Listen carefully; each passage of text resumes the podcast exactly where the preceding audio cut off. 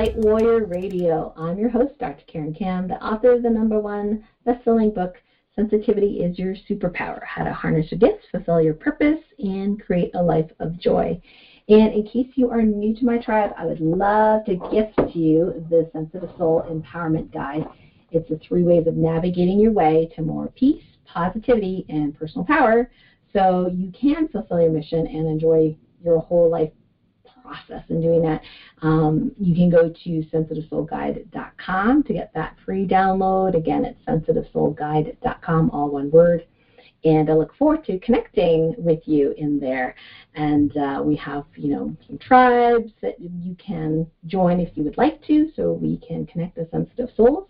And uh, every week on Light Warrior Radio, I like to gift you with some amazing people that I have met over time that have impacted my life, as well as new authors and people doing amazing work because as a light warrior around the world, we're like these little lights that help to light or brighten up the entire planet. And this week, I'm super excited because I have with me today my personal friend and mentor for many years, Marcus Bird.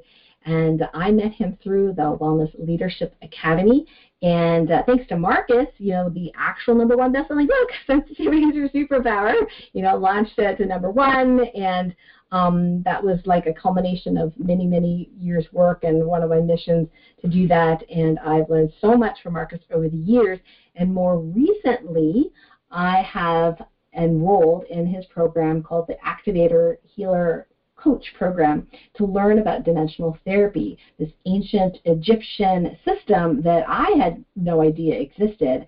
And when Marcus was sharing with me, you know, some of the past experiences he's had with the system, and we're going to be talking about things like resonant energy field stability and things that I was not aware of, it really rang like, wow, this is important, especially for the people that I serve, the highly sensitive person uh, because things are happening in the world, lots of changes very, very quickly, like time seems to be speeding up, and sometimes it feels like those of us that are highly sensitive can't, like our bodies can't catch up with the ascension process. And so Marcus is going to be talking about why is that, you know, and I found this concept so fascinating.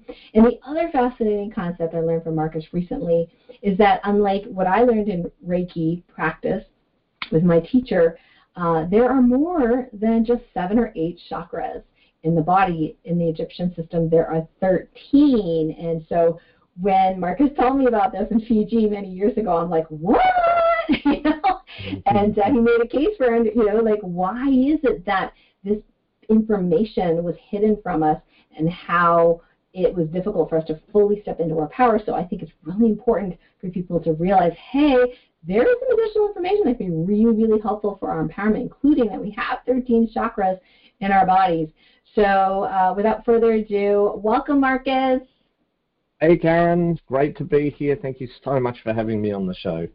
Oh, I am really, really pleased that you're on the show. So, um, yes, you're very welcome. And uh, I am, um, you know, a big fan of your work, as you know. And uh, I did I did want to chuckle a little bit, uh, so I'm going to get this right out of the way, Marcus. yes. you know, when okay. you decided you were going to start teaching dimensional therapy again, so now renamed Activator Healer Coach, and I was yeah. in the Velocity Coaching Program. You know, the, my ego first was like, whoa, whoa, whoa, wait a second, wait a second. You already have a healing modality, Karen. you know, like, what? Your healing modality is so amazing. Like, why are you, you know, why do you want to learn Marcus's? You know, and I was so yeah. it was so funny because I was like saying to the yeah. ego, just hang on a minute, just let me do this, and yeah, I'm, I'm sure they play well together, which is my experience so far. I'm only halfway through the program.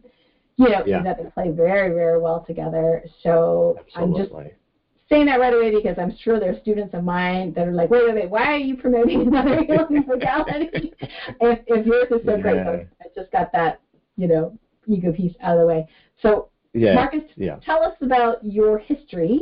You used to call yourself a corporate Jedi and that you gave yourself chronic fatigue. So, tell yeah. us about how that all happened and, and how you started like finding out about this Egyptian Abukra system, this healing system. Yeah, absolutely. Um, yeah, and thank you for sharing that about the ego because isn't it funny how those mm-hmm. things, you know, get involved and and oh, yeah. uh, you know lead to often sabotaging, um, you know, the amazing things that we can connect into and work with. So, uh, and it's an absolute honour to have you in the program and continuing to journey with you. And I think. Uh, I think all these things build on themselves, and you know, I, mm-hmm. I don't believe one thing is better than another, or one thing is, you know, the ultimate. Um, I think they, you know, all build on each other, and and you know, the focus here is that we're constantly evolving. If we let the ego get too carried away, we stop evolving because the ego thinks it's perfect and wonderful and doesn't need anything else. Mm-hmm. When we yep. know that's not true, right? We're constantly right. evolving and allowing ourselves to do that um, really helps in our stability.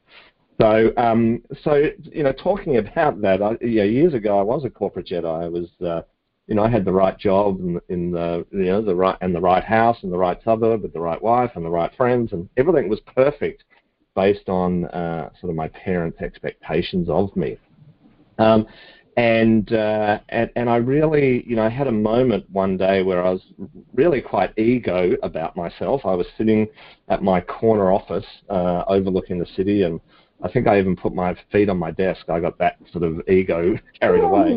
And, and I was sitting there getting or being all very sort of excited about how well I was doing and how good things were and and then just something hit me. I don't I can't even explain it, but this wave sort of washed over me and I put my hand on my heart and I said, But there must be more than this. And uh, for two weeks later I gave my I, what I call gave myself chronic fatigue syndrome, which meant I had to leave really work, society, friends, family, uh, and I really had to hibernate for about two years, um, and it was a forced hibernation. You know, I didn't really get a choice, um, and uh, you know, I just got sicker and sicker and sicker, and uh, that's sort of when everything changed in my world. Um, and uh, it was kind of interesting because when I got really sick and I had to leave work, which was a horrendous day, because I'd plotted out my whole life based on you know parent expectations and societal expectations of climbing corporate ladders and you know saving money and you know retiring eventually.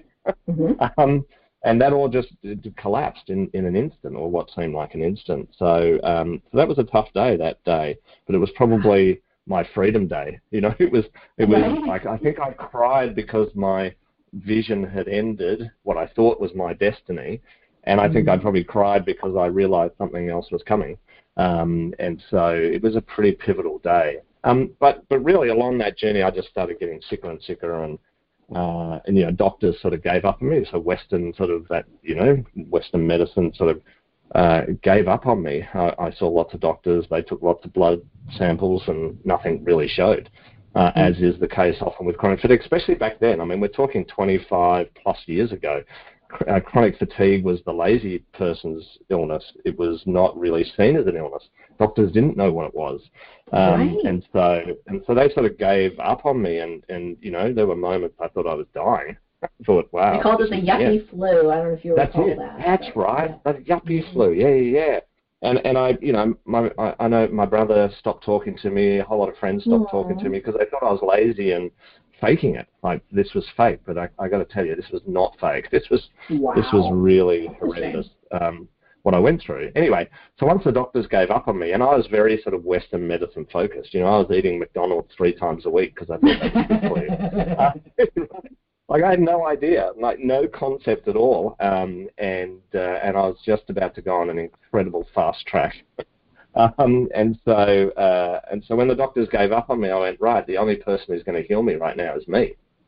So, mm. so I just started. I said, "What's the? What can I do? You know, I can't walk, really go for a walk. I can barely walk down the house to have a shower or eat food. Um, you know, I was in extreme pain and discomfort, and it was, it was, yeah, it was a, it was a difficult time. And I thought to myself, well, what? I can't do much. Right? I can't really do anything. So what can I do? And I went, well, I can meditate. so that's what I started doing, and I med- meditated for hours and hours every single day, and uh, and I was trained previously by a sports psychologist to to imagine when you go into meditation, they called it active visualization, but you know, same thing. Uh, they said, you know, what you imagine is you're walking downstairs, right? And you relax more and more as you walk down the stairs, and you go into a cellar, and in the cellar you have a movie screen where you watch yourself doing the sport, or in this case, watch myself get better. Um, mm. I, I imagine there was an energy machine there that I'd plug into every day, um, mm-hmm. and that was going to give me energy. And so I created all these things in this cellar. Um, but but things really took a turn when one day I was I went into my meditation, and rather than being taken into a cellar or me going into a cellar, uh, a pyramid appeared, and I went into a pyramid. And uh, initially, I thought to myself, well, that's a bit strange and weird because I'm not really into pyramids. Like, I didn't, you know, I don't know much about pyramids except they're in Egypt, right? Right. And, you know, obviously, that's not true because they're all over the place. But at the time, I just knew the famous pyramids, you know, the Giza pyramids. Um, and uh, anyway, so I went, oh well, it's a pyramid, so what's the difference, right? I'll just go into the pyramid, and my movie screen was there, and my energy machine was there.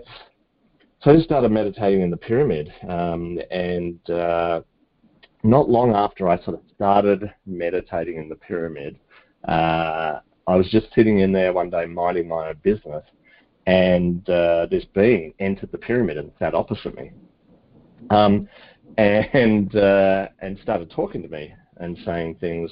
Well, mainly the the being said, "In two weeks, I'm coming back with another being, and we want to give you some information that you need to take to the planet." And uh, initially, I just thought, this is my imagination, right? It's nothing. This is a bit weird and strange. And but you know, at the time I was sick, so maybe it's just my mind playing tricks on me. So I didn't think too much of it, although it was a little bit strange and weird. Mm-hmm. Um, and then two weeks to the day, uh, that being and another being came into the pyramid and said, "We're here to give you some information. We need you to take it to the world."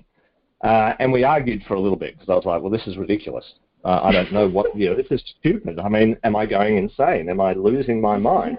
Uh, and uh, and they kept being very annoying. And in the end, I just said, well, you're obviously not going to leave until I do this. And they said, no, we're not going to leave until you write this stuff down. So so then started a, a, a journey of years of just writing oh, so much information, just downloading information and on healing and quantum and the universe and humanity and you name it, they they talked about it, um, and uh, and this, yeah, again, I, I didn't know what I was doing at the time. I just thought it was stuff. Um, and you know, to cut a long story short, I started studying uh, a healing art called kinesiology.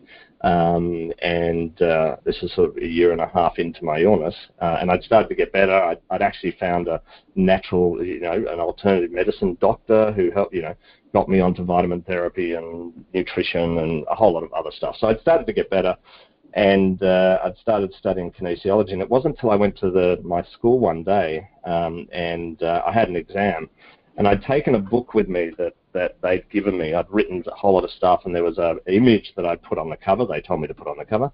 Mm-hmm. Uh, and uh, at the end of the exam, the examiner came across. She put her hand on the book manuscript, and she said, "I've got to read this." And I went, "Yeah, sure, whatever."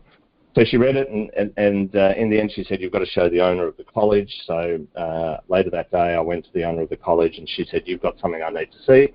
And I showed her the cover of the book, and she started crying and I thought, oh my God, what have I done? anyway, we sat down together and we started talking, and she said five years earlier she'd had a channeling experience, and when that ended, they said uh, a gentleman will approach you in five years. He'll have this picture on the front of a book, and he's got the information you need. And so from that moment on, I started taking it a bit more seriously. wow. Uh, yeah, so it was a, it was a pretty, and then there were lots of you know lots of synchronicities and lots of amazing things that appeared and happened and materialized and stuff that uh, that made this you know pretty real. Um, and, they wanted to uh, make yeah. sure that you knew that you were awakened, and, yes. that, that it was real and you weren't dreaming. Is that right? Yeah, pretty much, pretty much. Yeah, they they gave me you know, and, and after I sort of spoke to the, the owner of the college, who was very much a Miss, Mrs. McGonagall, you know, from Harry Potter, yeah. that looking, she was beautiful and but very, you know, very uh, wizard-like, or uh, and uh, which so she was a little bit scary. But after that, I just went, okay, and she told she said, look, you know, you've got to go back, find out where they're from, what they're actually here to do, what it's all about, uh, and then sort of have some sort of control over it because they just download stuff to you 24/7 if you let them. Mm. Um, and uh, and again, yeah, so I got that clarity and uh, and the reason they were sort of doing this. Uh, and uh, yeah, we went on this sort of crazy, you know, almost 10 year journey until I hibernated things, and uh, now I'm bringing it back into reality. Now I think the Earth's ready. Wow, wow, that's fascinating. So, did you like, or I should say, when did you find out who these two beings were? Like, where did they come from? What are their names? Yeah. Like, yeah, yeah, absolutely. So, so I went back to them after I sort of met with um, with this lady, this is the college uh, owner, and uh, yeah, we had words. And I said, okay, here, there's there's a couple of things, rules that we have. One is you need to tell me where you're from. Uh, that's rule one. Uh, the second rule is if you're going to give me any information that's brand new on the planet, you have to give me information that's already here that I can cross-check. So, for example, if you're going to give me quantum information, then I you need to give me some quantum information that I probably don't know about, but I could research and find it, and then give me the next bit of quantum information that we don't have on the planet just yet.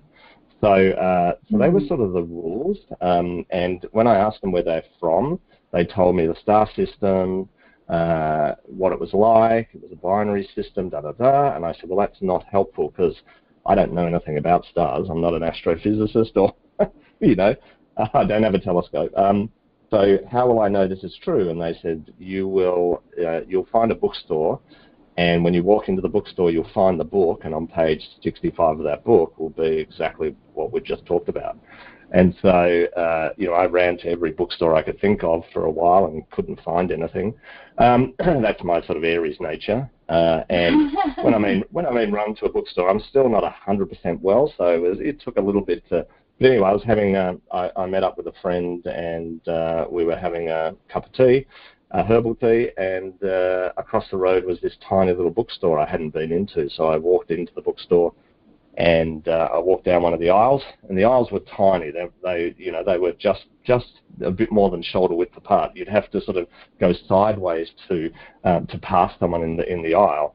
And I walked down this one aisle, and there, lying on the floor, face down, was this huge book, massive book, um, not a little tiny book, not a sort of reading book, but like a, a map type book, like big book. And uh, and I, with trepidation, I reached down and picked it up, and uh, and of course, when I turned it over, it was a book on planets. And uh, when I turned to the page, it talked all about where they were from, uh, and uh, pretty much everything they had said. So that was just one of the sort of amazing bits of confirmation mm-hmm. that I got. Okay. Now I don't know. Uh, I, I didn't warn you. I was going to ask you this question, Marcus. That's okay. But would you would you be willing to share with folks publicly about your Golden Buddha experience? yeah, sure. uh, so, so again, look, I had lots of different experiences where things just sort of showed up.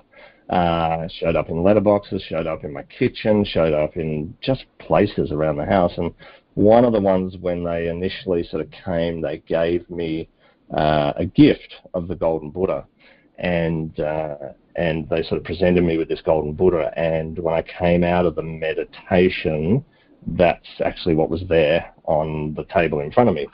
Uh, and uh, yeah, and and kind of interesting because that golden Buddha has followed me through lots of different house, you know, um, moves, and uh, and I've sort of lost it a couple of times, and it's just found its way back to me uh, a number of times. I can't sort of explain how or why or any of those sort of things. somewhere on purpose? no, no, I haven't. I'm always a bit scared to, right? Just in case, but maybe it's all, you know, maybe it's not true, and you you're just making it up because you know my my left brain, my earthly brain, sort of still has trouble with it. when I just relax mm-hmm. in and feel into it, it feel, you know, I know the reality of it. And every time, every now and then, when I go, oh, "Am I just kidding and making this up?" I just remember some of the the many coincidences or synchronicities or amazing things that, you know, just like the Planet book, you know, um, I couldn't have made that up, and I couldn't have picked the right page, and I couldn't have, you know, done any of that sort of stuff, and uh, and just words they gave me and things they gave me, you know, it, you just couldn't make that stuff up. Right. So, uh, so out in left field that there was oh, no, totally. yeah, no reference totally. point for, you know, somebody to say, well, Marcus, you just, you know, you just read that somewhere, or you just saw that, it that's exactly right. Or, yeah, yeah, exactly, exactly. I'm, you know, I was this corporate Jedi. I wasn't a healer. I wasn't. I didn't know that I was a sensitive being, and but any of that sort of stuff, and they started downloading this crazy stuff to me, and it's like, you know, for years I asked the question, but why me? I mean, this is ridiculous. Why don't you give it to some amazing healer who's been doing this, you know, for a hundred years, you know, mm-hmm. fully? But they didn't, and uh, and I think the reason they didn't is because I had that, you know, because it makes it almost a more real.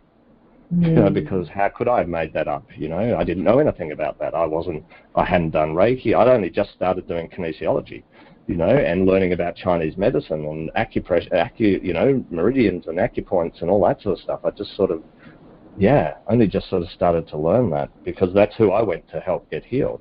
So, um, so that's why I started doing that. But uh, everything just opened up, and I realised, you know, how sensitive I was, and uh, yeah, that I'd been that most of my life. Oh, that's that's so, really interesting. Yeah. So what I mean, obviously these beings had a mission and yes. wanted you to help out in that mission. So what what exactly is that mission? Yeah, um, look, I think you know overall the mission's been to help heal the world. Um, right now, it's really focused on uh, raising the consciousness of the planet and mm-hmm. helping people to step into a cosmic conscious state. Um, and and that's the sort of you know the idea of that is a really broad uh, uh, open and sort of free state to accept the truth of the universe. Um, and and unfortunately, we've had very closed conscious states. You know, for the majority of people on the planet, they're very closed down to any of these sort of possibilities. And stepping into a cosmic conscious state means that you're connecting with the universe um, and connecting with the universe, teeming with life.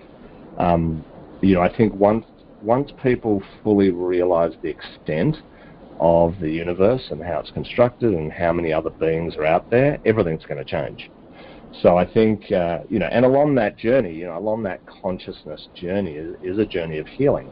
It's a journey of aligning. It's a journey of, you know, really embracing your magic, you know. And, and if you are a sensitive soul, then it's about fully embracing that so that you can connect to the truth of what's, you know, really going on. Mm. Yeah, that's very, very uh, interesting.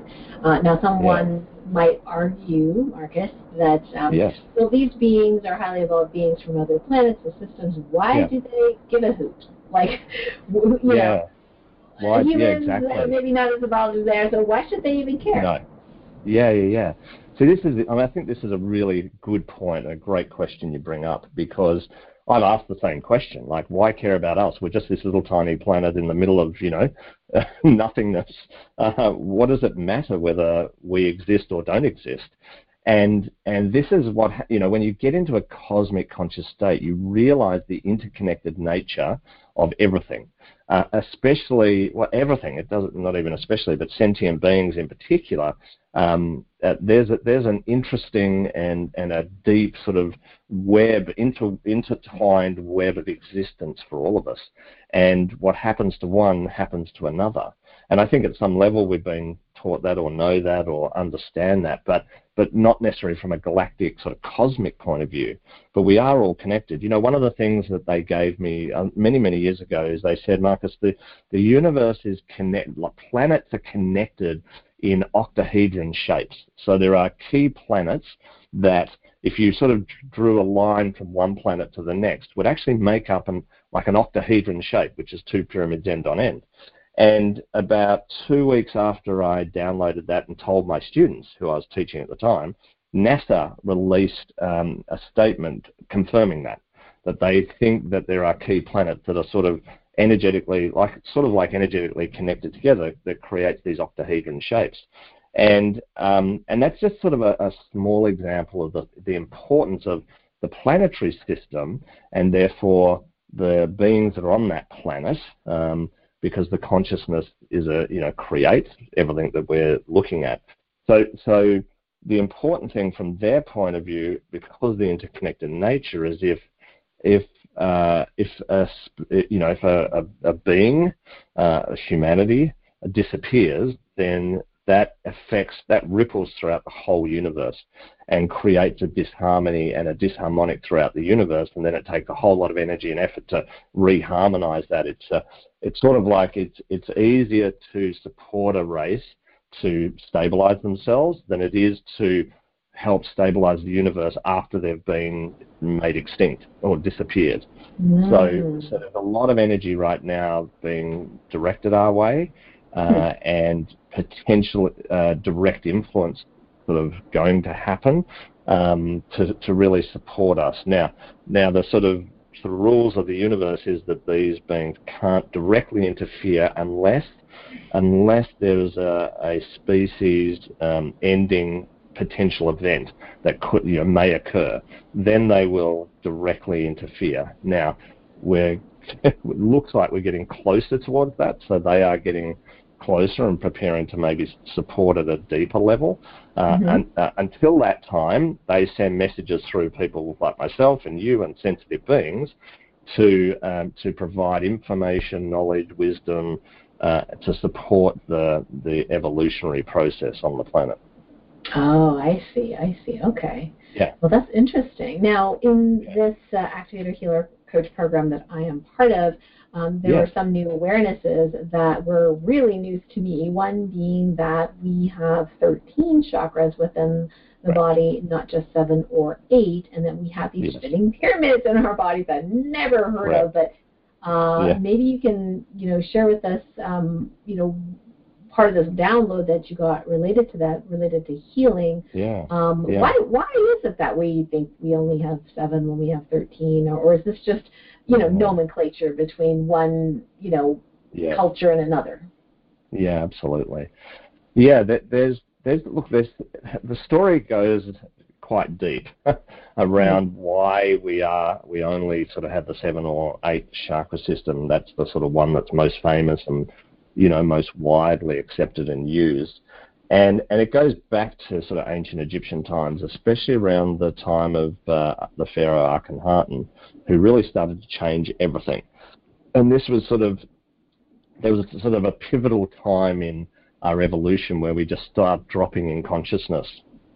And Akhenaten was sort of the start of that. Not that I, I don't think he meant to, but but it did start this sort of uh, this drop. And and the why it started was that uh, once upon a time in ancient Egypt there were many gods that they worshipped, uh, and Akhenaten came along and said we're not going to worship many gods anymore. We're just going to worship one god. That's the god of the sun, Ra, and that's all we're going to do.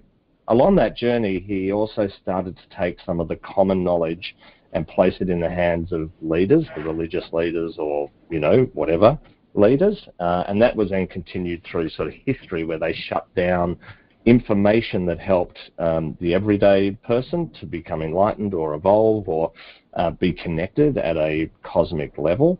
And they just started shutting this down. Um, uh, and the chakra system is one of those. Uh, the calendar system is another one of those. Uh, you know, and, and I think that the very first thing they started to do was to shut down the feminine energy and go, hang on a minute, the feminine is so connected in with the cycles of life and and both on the Earth plane but in a cosmic plane. And if we're going to sort of maintain or get some control over uh, the masses, then the first thing we've got to do is shut the feminine down. So so there's a whole lot of things sort of happened over many many years, and certainly into Roman times and um, that sort of stuff that then started to shut things down. Uh, and uh, you know, shut, they took away the 13 months you know, made this 12-month system uh, of really weird, you know, number of days in each month rather than 28 days for every month.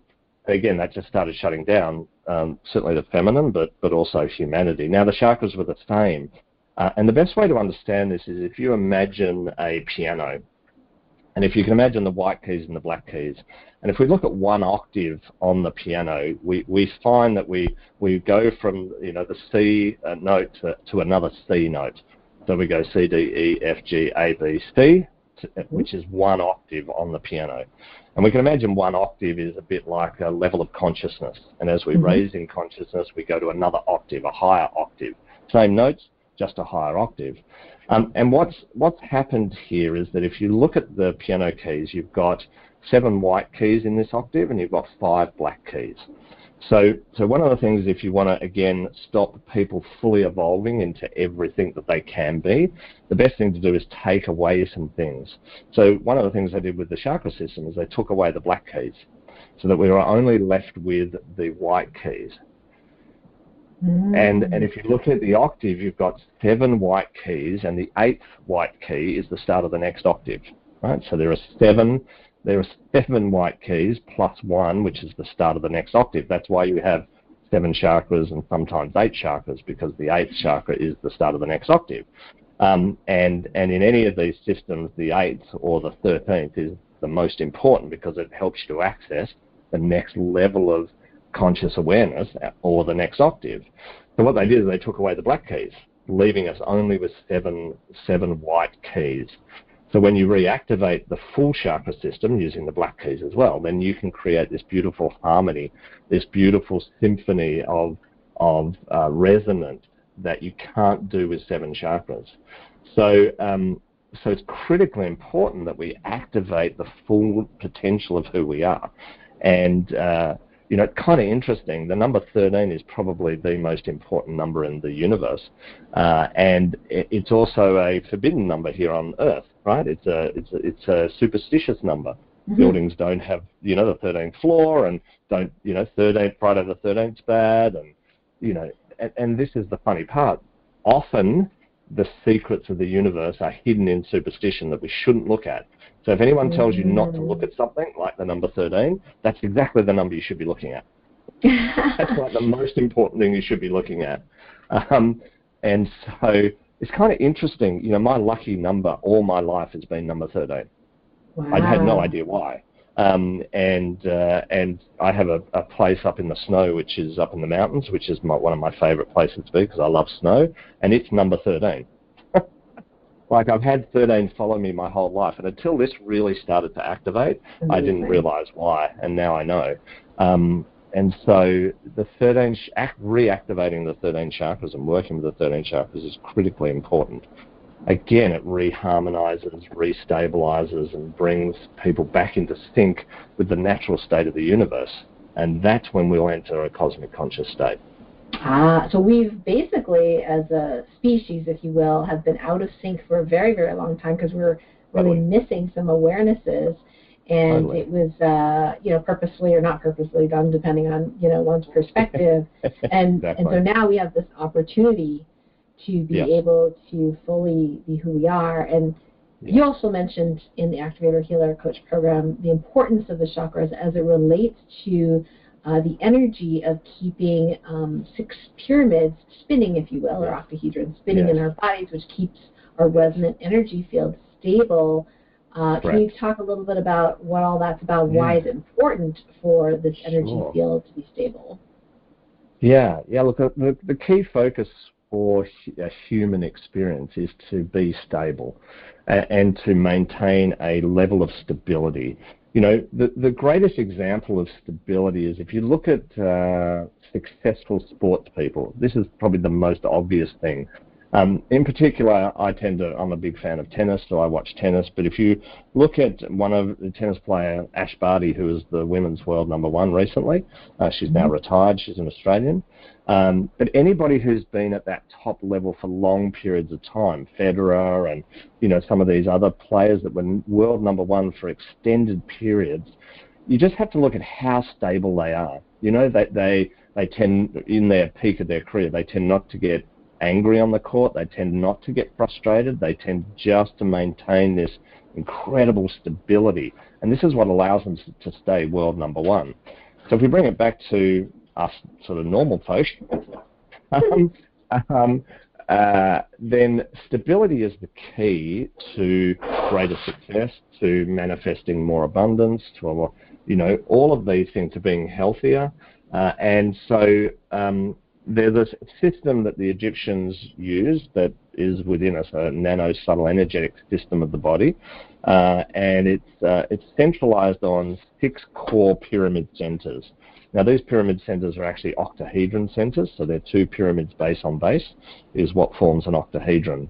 Um, and it starts way back in conception, and, and there's a key reason why we have these six pyramid centers, which is two pyramids base on base, which means we actually have 12 pyramids, um, six centers, because it's the two pyramids.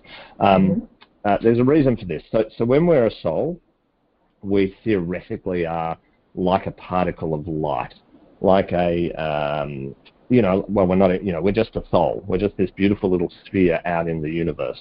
Um, when we want to then sort of uh, come down onto a planet and actually manifest ourselves into a physical dense form, because obviously we're a very high energetic form when we're a soul, and we're a very dense form when we're physically, you know, uh, coming onto a, a planet. Or uh, um, there are a couple of things have to happen. The first thing is that um, the soul has to begin to create geometry to be able to physically manifest. So everything that's manifest on the planet starts with geometry. Plants have geometry in them, you know. So this whole idea of sacred geometry is really, really huge. So, so what happens is it creates again to cut a long story short, uh, it creates this uh, double-sided, you know, end-to-end pyramid uh, that starts to spin around the soul. That spin around the soul creates uh, starts to create forms. So just just as we, just as the uh, the sperm fertilizes the egg, these pyramids start to be formed. One to start with, and then it splits into six. That creates the nano subtle energetic template of the body. The body then forms around these pyramid centers. Um, these pyramid centers are a bit like a gyroscope. They help keep us stable in space and time.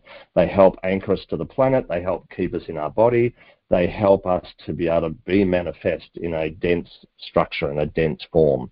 Um, the more stable these pyramids are, so the more they're spinning perfectly, the more we tend to attract things into ourselves, good things into ourselves. Um, they become sort of like these attractor generator centers or creation generator centers. The more stable they are, the faster they're spinning, uh, the more we bring towards us sort of the destiny, the things that we're you know meant to bring towards us. The less stable they are, the more we tend to bring things that you know maybe aren't as in alignment with who we are.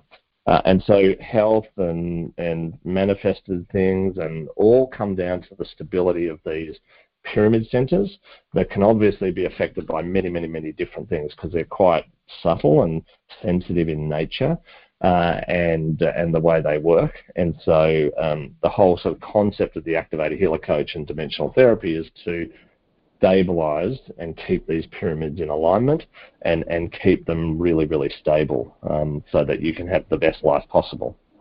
Mm, that's really interesting because what you're saying, if I may paraphrase, is not yeah. only do you become healthier, like physically 3D yes. healthier when these octahedrons are spinning optimally um, yes. and your resonant energy field is stable, but you're also attracting right.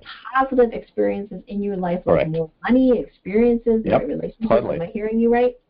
Yeah, totally, absolutely. Now, initially, when they, it came to me, it wasn't necessary. They didn't mention a lot of that to me. It's actually one of my students that started to feel into this and started to utilize it in that way from an attractor manifestation point of view, and all of a sudden they started manifesting all this stuff, and we started to do more research on it, and we realized that you know your resonant field is an attraction type field. It's going to bring things into your experience really to help you to become more stable. Right? So if you're already stable, then it'll just bring more good stuff to keep you stable. If you're not mm-hmm. stable, if you're destabilized, then it's going to bring you things to help you to restabilize. Now, often these things look like they're negative experiences. So chronic fatigue, for example, came into my being to restabilize me because I was way out of, you know, I was way off, like so, so off. It wasn't funny. So, so it brought that into my field to help me to restabilize myself, which of course that's exactly what happened. And the more stable I became, became the more well I became. Um, and uh, and you know, again, same is true for anything that we bring into our world. The more stable we are, the more likely we're to bring things in that help us to remain stable. They look like positive things. If we're very destabilized, it'll bring things into our experience that look like they're negative to help us to restabilize. Mm. So when these so-called negative things happen, it's sort of like like what, like a wake up call or like a hint or what I would call yeah, a two by four. that's that's exactly what it is. That's exactly what it is. and so and so it's it's designed to sort of jolt us back into uh, the truth of our experience, really. Mm. And and obviously some people don't see that and they fall into the victimhood of it, uh, and that life isn't fair and it's all bad and horrible. Um, but for those of us maybe who you know can can have a little bit of awareness of some of these experiences and step out of it just long enough to go, hang on, mate, you know, and often after it's only after the experience that we sit back and go, wow, that was, you know, I'm right. so glad that happened, right? Um, in the moment, we we often don't feel that way, but know that yeah, the the degree to which you're stable will will will will really greatly influence what shows up for you. Mm. Well, I've noticed with what people call the ascension process, which to me yes. is more like an expansion process. It seems mm-hmm. like time is uh, perceived differently. It seems like totally. you know the ability to heal or make shifts and changes is, is quickening totally. on the planet. Um, Without a doubt. The highly sensitive people can, when I call I call it an ascension upgrade. When we get an ascension upgrade, sometimes they're just all over the place. Like they're too sensitive again, they're feeling too yeah. much, you know, uh, yeah. and then they feel depressed, and then they have a pain, you know, and and what you're saying is that if we can keep ourselves stable in time yes. and space and keep these behaviors spinning optimally correctly, yes. that we don't necessarily yes. have to go through all those ascension symptoms. No. Is that true? Definitely don't have to. You don't mm. have to mm. because these centers connect into the universe, right? They're intim- intimately connected with everything in the universe. So, so the more stable you are, the more you have access to everything. So you can have mm. sort of this instant ascension in a way, right? You can connect into it without effort, without having to go through all the pains and experience of that. You can access it sort of immediately. Ooh, that's exciting and probably very yeah. attractive to many people at this point. Totally. Totally. Yeah. Um, and, and, you know, right now we're we're more destabilized than we've ever been, but that's only because we haven't been focused on this. You know, like I said before, you know, the more destabilized you are, you know, the more likely you're to attract things into your world to restabilize you. So right now, we've had this huge sort of destabilization, or what seems like a destabilization, when really we were already destabilized, following really, you know, bad paths, right? So we weren't mm-hmm. honoring the cosmic nature of who we are. So as a collective, we were very destabilized. So of course, this event has now occurred to help us to restabilize. You know, and the first step of that is to realize that you are destabilized. That's often the first step. That's what this, you know, like you said, the cosmic four by two, or the, you know, the, the mm-hmm. that moment is to wake you up and go, hang on a minute. You look at, you know, you're really out of sort. You're not connected into the truth of what's really going on in the universe, and therefore there's a de- you know destabilization. And like most things, if you if you've had something for long enough, it can feel normal. Right? That's so if right. these pyramids have been spinning incorrectly for for many years, it can feel normal. When actually these events come along and go, hang on, that's none of this is normal we're going to take you, you know, the event's going to take you to another level. Well, that's what how we sort of talk about it, another level. But really, what it's doing is waking you up to how destabilized you are, so you have an opportunity to restabilize yourself. Yes, yes. Wow. And uh, the 13 chakras, um, yes. how do they help us keep our pyramids internally stable? Yeah, so there's really two sort of uh, two systems that help the stability of the pyramids. One is the um, uh, the pathways, which is the Egyptian meridian system, which is different to the China, well, slightly different to the Chinese, although they're interlinked a little bit. Um, so the the pathways inside the body um, give the pyramid shape to spin, and the chakras give the pyramid energy to spin. So there are two sort of core aspects that are needed um, to help these pyramids to um, to spin more effectively. That is obviously the shape of the pyramids, so the walls are you know even and and shaped mm-hmm. correctly, mm-hmm. and that they actually have the energy to be able to spin. Chakras provide the energy.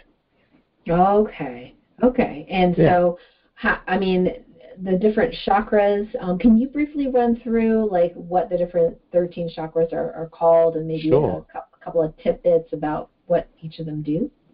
Yeah, yeah. So, so obviously you'll recognise some of the seven within there because obviously you know they are still within it. So, so with the 13, you've got the base chakra, which is you know pretty much the same as the, the seven. You've then got a pubic chakra or sexual chakra, which is the next one up. Uh, and uh, and that's really about that um, that real fire that you have from a sort of pubic sort of sexual point of view, um, and uh, and and how you can you know really utilize that to to bring lots of energy in and and uh, and you know really help you to express yourself out in the world. We then have the Dantian chakra, which is just below the belly button, and there's a lot of wisdom around Dantian. Um, this is sort of the center of your being, and so there's a chakra right there in the center of your being. So it's a it's a, a chakra that really helps you to express your wisdom. We've got solar plexus, which is sort of similar. Uh, and then we have two heart chakras, which is different. So we have a heart mm-hmm. chakra for love for the self, right, for you, and then we have a heart chakra for the rest of the world, so for the external. So we've got an internal heart chakra and what might be considered an external heart chakra, um, and so um, so activating those obviously helps you to you know love you more or love um, outside of you more. Uh, we then have the throat chakra. We then have a logic chakra, which is all about your logic brain and, and how your logic brain is is um, being activated. Uh, we have a limbic chakra, so about the limbic brain, all about your emotions and uh, you know, often stories and things like that we try to tell ourselves. So keeping some, con- you know, stability over the limbic chakra is pretty important, uh, especially as you know as we go into um, emotional states. Mm. Uh, we have the pituitary chakra, we have the hypothalamus cerebellum chakra, pineal, and then the Godhead, which is the 13th chakra, which is really just the start of the next octave. Um, and uh, and then we, we obviously repeat as we rise in um, in our octaves. Right. So then that base chakra in you know goes again yeah. into that next octave, and Correct. we get more evolved, Correct. if you will, like a mandala yeah, exactly. that's being built that's more and more complex. Exactly. So the thirteenth chakra is actually the the base chakra of the next octave mm. But it's at another level, right? It's at another sort of level of consciousness. So, so we look at it and we go, "Oh, wow, that's the Godhead. That's the, you know, that's that's the God chakra." And it's like, no, actually, that's just the base chakra for the next for the next octave, right? So, um, wow. So that's kind of that's kind of interesting. So there's a flow for all of this, which isn't isn't how we often see the chakras. You know, we see the chakras, there's just seven chakras and that's it. Whereas with this system, there are 12 chakras plus one, which is the 13th, which is the start of the next 12 plus one, mm-hmm. then the next 12 plus one, and it goes on and on, maybe infinitely. So, um, so it's a it's a sort of a, an open system. It's the same with the pathway system, which is the Egyptian meridian system. It's not a closed system like the Chinese system. It's an open system that actually is connected to the whole universe. So so with you know, a lot of the Egyptian healing stuff um, is very open and connected into the universe. It's not a closed system within the human, as if the human's just this closed system, because we're not. And again, this is one of the issues.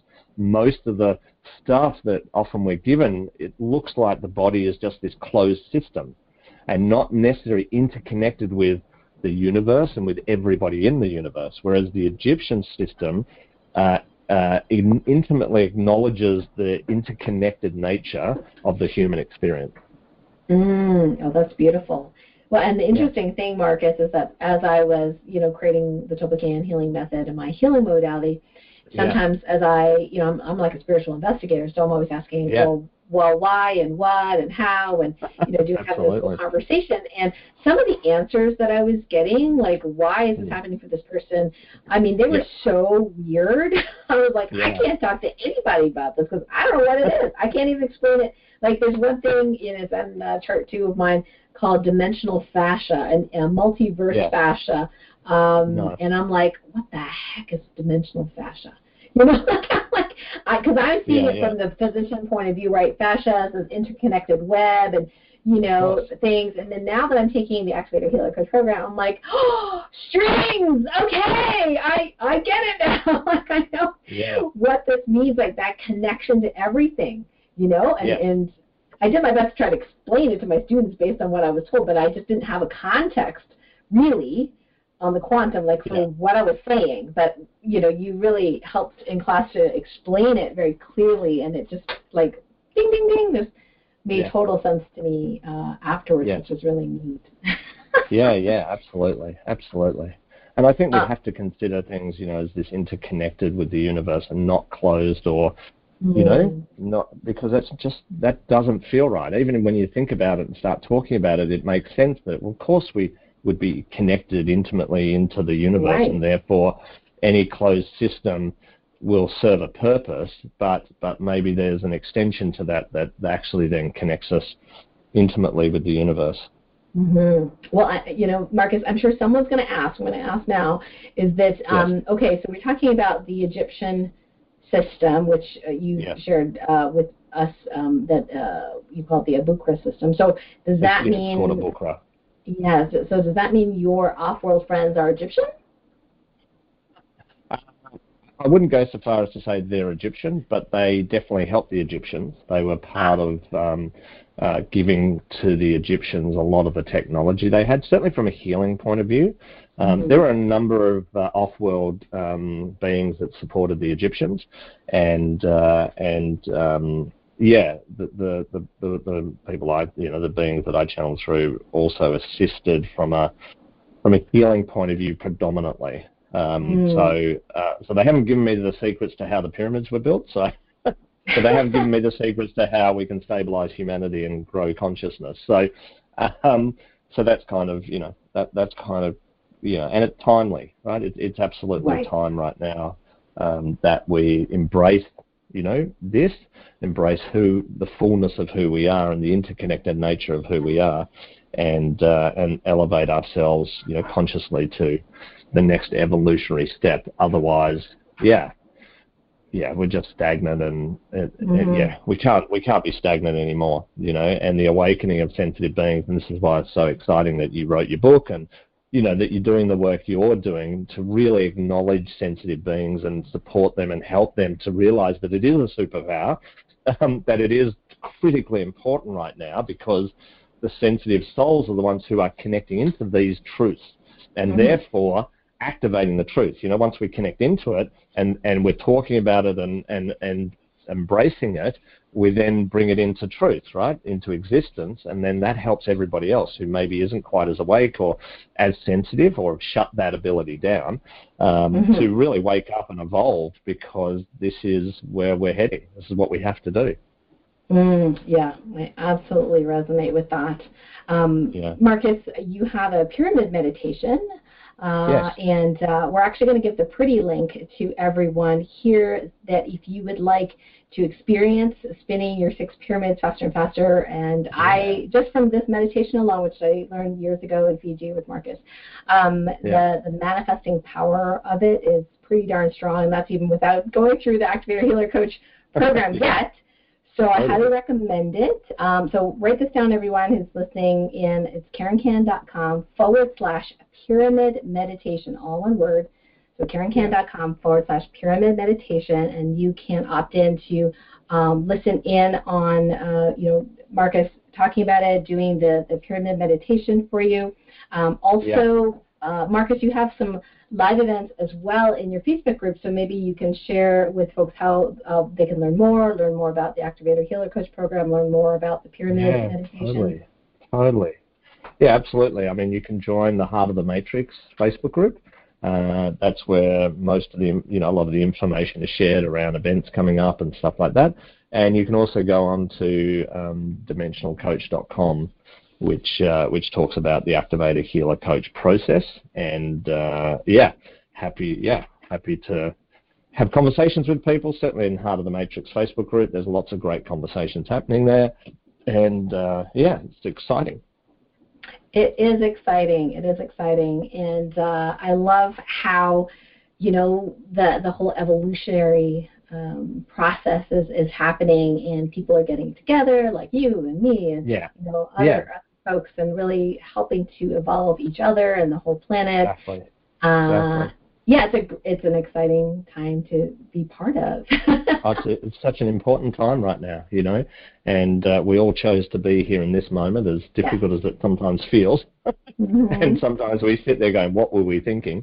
Um, but but you know, each one of you is a very important part of this next evolutionary phase, and uh, you know, it wasn't for the light-hearted, and and you know, it, it helps to have you as a sensitive, you know, soul being here, and uh, and sharing your wisdom and knowledge and and uh, all of that sort of stuff. It's a critical time right now. So you know, thank you for being here, and Karen, thank you for doing all the work you do and uh, being part of this, you know, cosmic journey that we're all on. Mm, my pleasure. Well, it's been wonderful chatting with you, Marcus. Thanks for all yes. the value that and, and love that you've given to us and, and to the world. And we also want to thank everyone for listening in and being part of the solution. So until next time, bye for now. Lots of love.